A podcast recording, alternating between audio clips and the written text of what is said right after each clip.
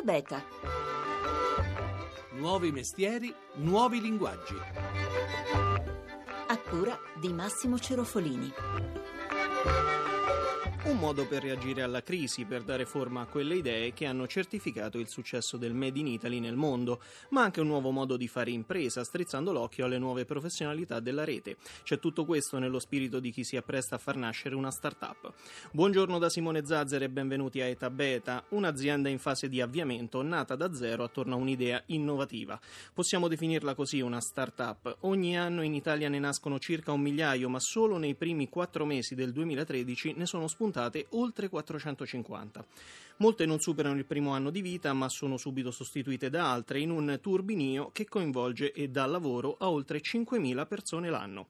Alcuni di questi protagonisti si incontrano fino a domani a Venezia allo Startup Weekend organizzato dall'incubatore Age Farm di Riccardo Donadon, che è collegato con noi. Buongiorno e benvenuta a Etabeta. Eh, buongiorno Simone. Ciao Riccardo. Eh, Ciao che cosa sta succedendo lì a Venezia? Ci dici eh, cosa sono questi mm, start-up, quali sono le loro speranze? E che possibilità ci sono per chi ha un'idea di impresa ma magari non ha i soldi per metterla in eh, piedi, mh, mm, che possibilità hanno di realizzarla?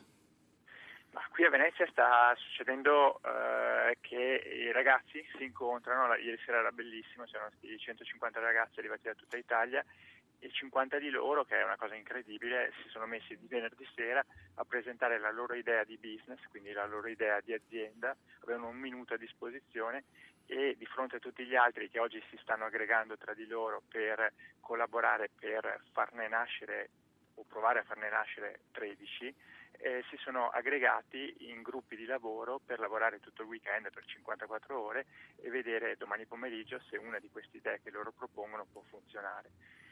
È una cosa molto bella perché di venerdì sera vedere dei ragazzi che parlano di business, di fare un'azienda, dimostra che c'è ormai una consapevolezza da parte dei giovani verso le opportunità che offre questo settore che è chiara e concreta ed è una cosa sicuramente che conforta. Ecco, tanti hanno voglia di fare impresa, ma poi di tanti che partono, quanti ne arrivano? La mortalità di questa startup è molto alta. Mm, ci puoi fare qualche esempio, visto che poi chi riesce eh, ha anche delle grosse possibilità di sviluppo in poco tempo? Sì, eh, questo è un settore molto particolare che ha delle accelerazioni velocissime dovute sia alla tecnologia che ha una pervasività ormai sulla società che è sempre più eh, definita, sia al fatto che questi modelli vivono proprio sul tema dell'accelerazione. Noi sono ormai otto anni che facciamo questa cosa qua, abbiamo finanziato quasi una quarantina di start-up, abbiamo investito 14 milioni e mezzo e abbiamo avuto dei casi di insuccesso, ma sono stati dettati principalmente da eh, delle variabili che si innestano su tutto il mercato che non puoi governare, tipo la crisi era una cosa inaspettata e alcune iniziative che avevamo fatto sul mondo del lavoro chiaramente non hanno trovato risposta. I numeri di quelli che non ce la fanno eh, sono sicuramente eh, alti e fa parte del gioco perché dopo alla fine non tutti ce la possono fare, però quando fai una bella selezione, quando i ragazzi vengono aiutati molto con queste strutture di accelerazione che stanno nascendo nel paese, le possibilità che ce la facciano si eh, manifestano in modo molto più forte. Quindi ecco, fermiamoci un attimo proprio su chi aiuta questi giovani start-up. Ci sono due figure che vorrei che tu ci raccontassi che cosa sono. Parliamo di incubatori e finanziatori, i cosiddetti business angel. Cosa sono e che cosa fanno? Allora, gli incubatori o acceleratori, che forse è una definizione ancora migliore, eh, sono delle strutture dove eh, si eh, inseriscono i giovani, sono delle strutture private o parapubbliche che sono nate ai margini delle università che in questo momento si stanno mettendo a disposizione per aiutare i giovani con una serie di servizi di accelerazione, quindi fondamentalmente gli danno gli spazi, gli danno eh, un supporto amministrativo, fiscale, di mentorship, di indirizzo dell'idea di business e alcuni di loro fanno anche da finanziatori, quindi soldi. Lo fanno direttamente o coinvolgendo dei soggetti privati che, eh, o istituzionali tipo dei fondi che possono essere in grado di mettere finanza su queste cose. Uno di questi sono i business angels, sono delle persone che magari hanno già fatto delle imprese, hanno, delle imprese, hanno disponibilità finanziaria e si affiancano, vengono eh, chiamati a vedere questi ragazzi e magari investono dai 10 ai 20, ai 50, ai 100 mila euro sostenendo l'iniziativa nella sua prima fase di, di lancio. Fermiamoci qui, noi ti ringraziamo e ti lasciamo alla tua startup weekend e fai anche l'in bocca al lupo a tutti i giovani startup perché ci stanno provando. Grazie a Riccardo Donadon.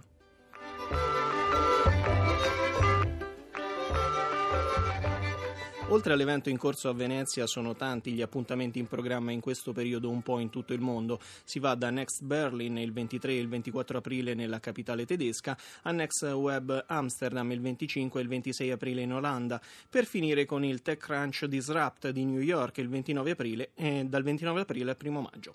E proprio nella Grande Mela esperienze come quella di Meetup o Foursquare hanno messo in moto una vera e propria rivoluzione economica, capace di creare migliaia di posti di lavoro e di attirare anche milioni di dollari di investimento. Su questo fenomeno Massimo Cerofolini ha sentito Maria Teresa Comietto che insieme ad Alessandro Piol hanno scritto il libro Tech and the City dedicato proprio agli innovatori made in USA. Sentiamo. Cominciamo dalla fotografia di questo successo delle start-up newyorkesi. Le newyorkesi nel settore tecnologico sono esplose di numero e di importanza per l'economia cittadina, soprattutto negli ultimi anni. Dal 2007 a oggi i posti di lavoro nel settore tecnologico a New York sono aumentati di circa il 30%, mentre sono diminuiti in tutti gli altri settori tradizionali, dalla finanza all'editoria, alla moda, ai servizi legali. Nello stesso tempo gli investimenti di capitale di rischio in questo settore sono aumentati del 30%, mentre sono calati nel resto d'America e in particolare nella Silicon Valley. Oggi ci sono oltre mille start-up tecnologiche a New York che assumono personale, dagli ingegneri al marketing. Ci fa qualche esempio dei casi più riusciti di questo boom? Nel cuore della comunità tecnologica newyorkese c'è per esempio Meetup, che è questa piattaforma online per aiutare i gruppi a organizzarsi, gruppi di tutti i tipi, eh, compresi i gruppi politici come è successo in Italia con eh, il movimento delle 5 Stelle. È una startup nata dopo l'11 settembre 2001 per aiutare allora i newyorkesi ad andare avanti dopo l'attacco terroristico. C'è Kickstarter che è una piattaforma online che serve a finanziare progetti creativi o ancora Foursquare che è un social network per telefonini con base geografica che è presente in tutto il mondo. Anche questo è nato a New York nel Lower East Side. Quali sono le condizioni che hanno favorito questo successo?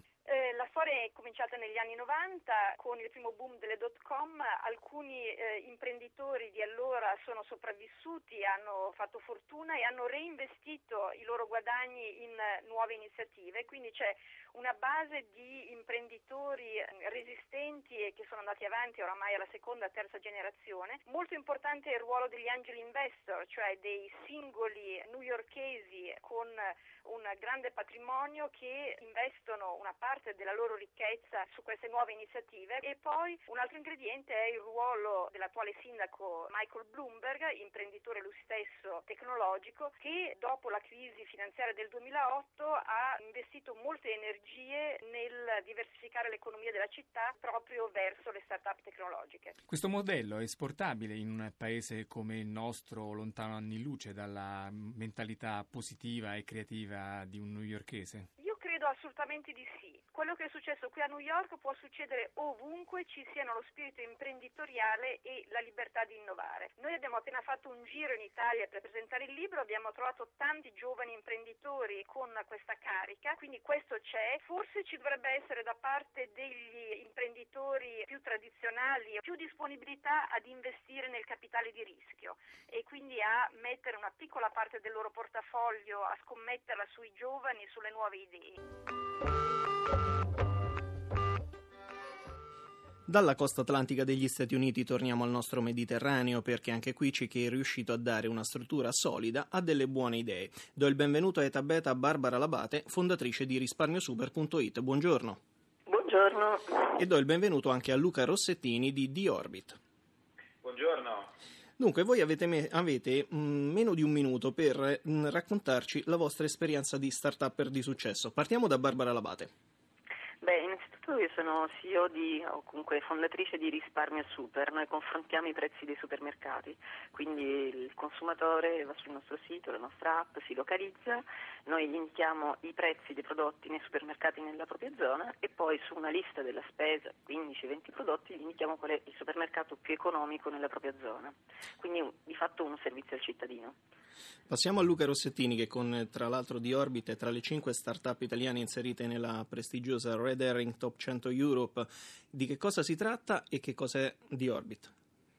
Sì, io sono amministratore delegato e cofondatore di Diorbit, che è una startup nata nel 2011 e noi sviluppiamo dei motori intelligenti che vengono attaccati ai satelliti prima che i satelliti vengano mandati in orbita e capaci di rimuovere questi satelliti quando nello spazio non servono più in modo molto rapido, controllato e, e sicuro, evitando quindi che vadano a sbattere contro altri satelliti funzionanti, quindi di distruggerli, oppure che cadano sulle nostre teste e eh, i nostri dispositivi permettono anche a chi oggi sta eh, facendo profitto nello spazio di aumentare la vita operativa dei satelliti e quindi di fare più profitto. Quindi praticamente, sì. Praticamente, dal carrello della spesa ai satelliti abbiamo due esperienze totalmente diverse ma accomunate da un percorso che vi ha condotto da una buona idea priva di fondi a diventare un'azienda di successo. Rossettini, quali sono state le maggiori difficoltà che avete incontrato lungo questa strada? Una, una, grande difficoltà con cui stiamo sbattendo la testa proprio in, in questi mesi è, è, è, a livello burocratico italiano contrattuale. La legge Fornero con i nuovi contratti non ci permette di avere dei contratti eh, adeguati ad una start-up. Ci sono alcune persone noi, con cui noi lavoriamo, che ovviamente non sono full time, perché cerchiamo di ottimizzare molto i tempi di ciascuna professionalità con cui collaboriamo e io non ho modo di pagare queste persone. Eh, risulta veramente difficile. Questo modello nel, con la società che abbiamo aperto negli Stati Uniti non, non c'è, non si presenta. L'Abate, eh, tra l'altro un altro problema immagino sia anche reperire dei fondi, dei finanziatori o anche delle professionalità per far crescere queste start-up.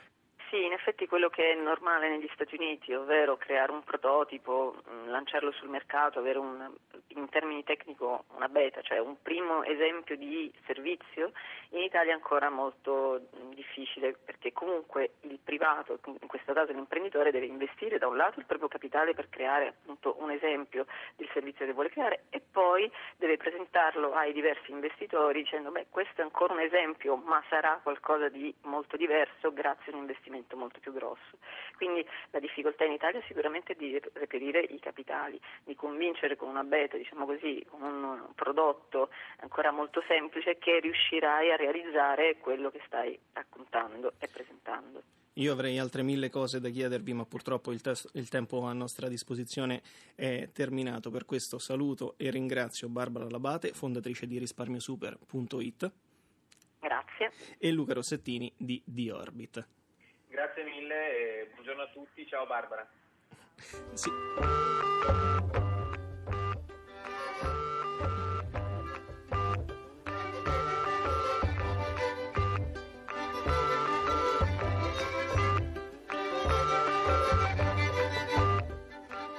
Tra l'altro quella degli start-up era una comunità molto ristretta, quindi si conoscono in molti tra di loro. Noi per quest'oggi abbiamo finito, se volete riascoltare questa e le altre puntate di Etabeta in podcast potete andare sul nostro sito internet all'indirizzo www.etabeta.rai.it oppure potete farvi un giro sulle nostre pagine social da Facebook e Twitter. Le trovate digitando Etabeta Radio 1 e non dimenticate di cliccare mi piace e follow. Per scriverci l'indirizzo è etabeta.it, mentre se volete ascoltare le prossime puntate in streaming e tutta la programmazione di Radio 1 su smartphone e tablet, non dovete fare altro che scaricare le app di Radio Rai. Grazie in regia a Stefano Capogna, la linea va ora alla Terra da Simone Zazzera. Buon fine settimana, sempre su Rai Radio 1.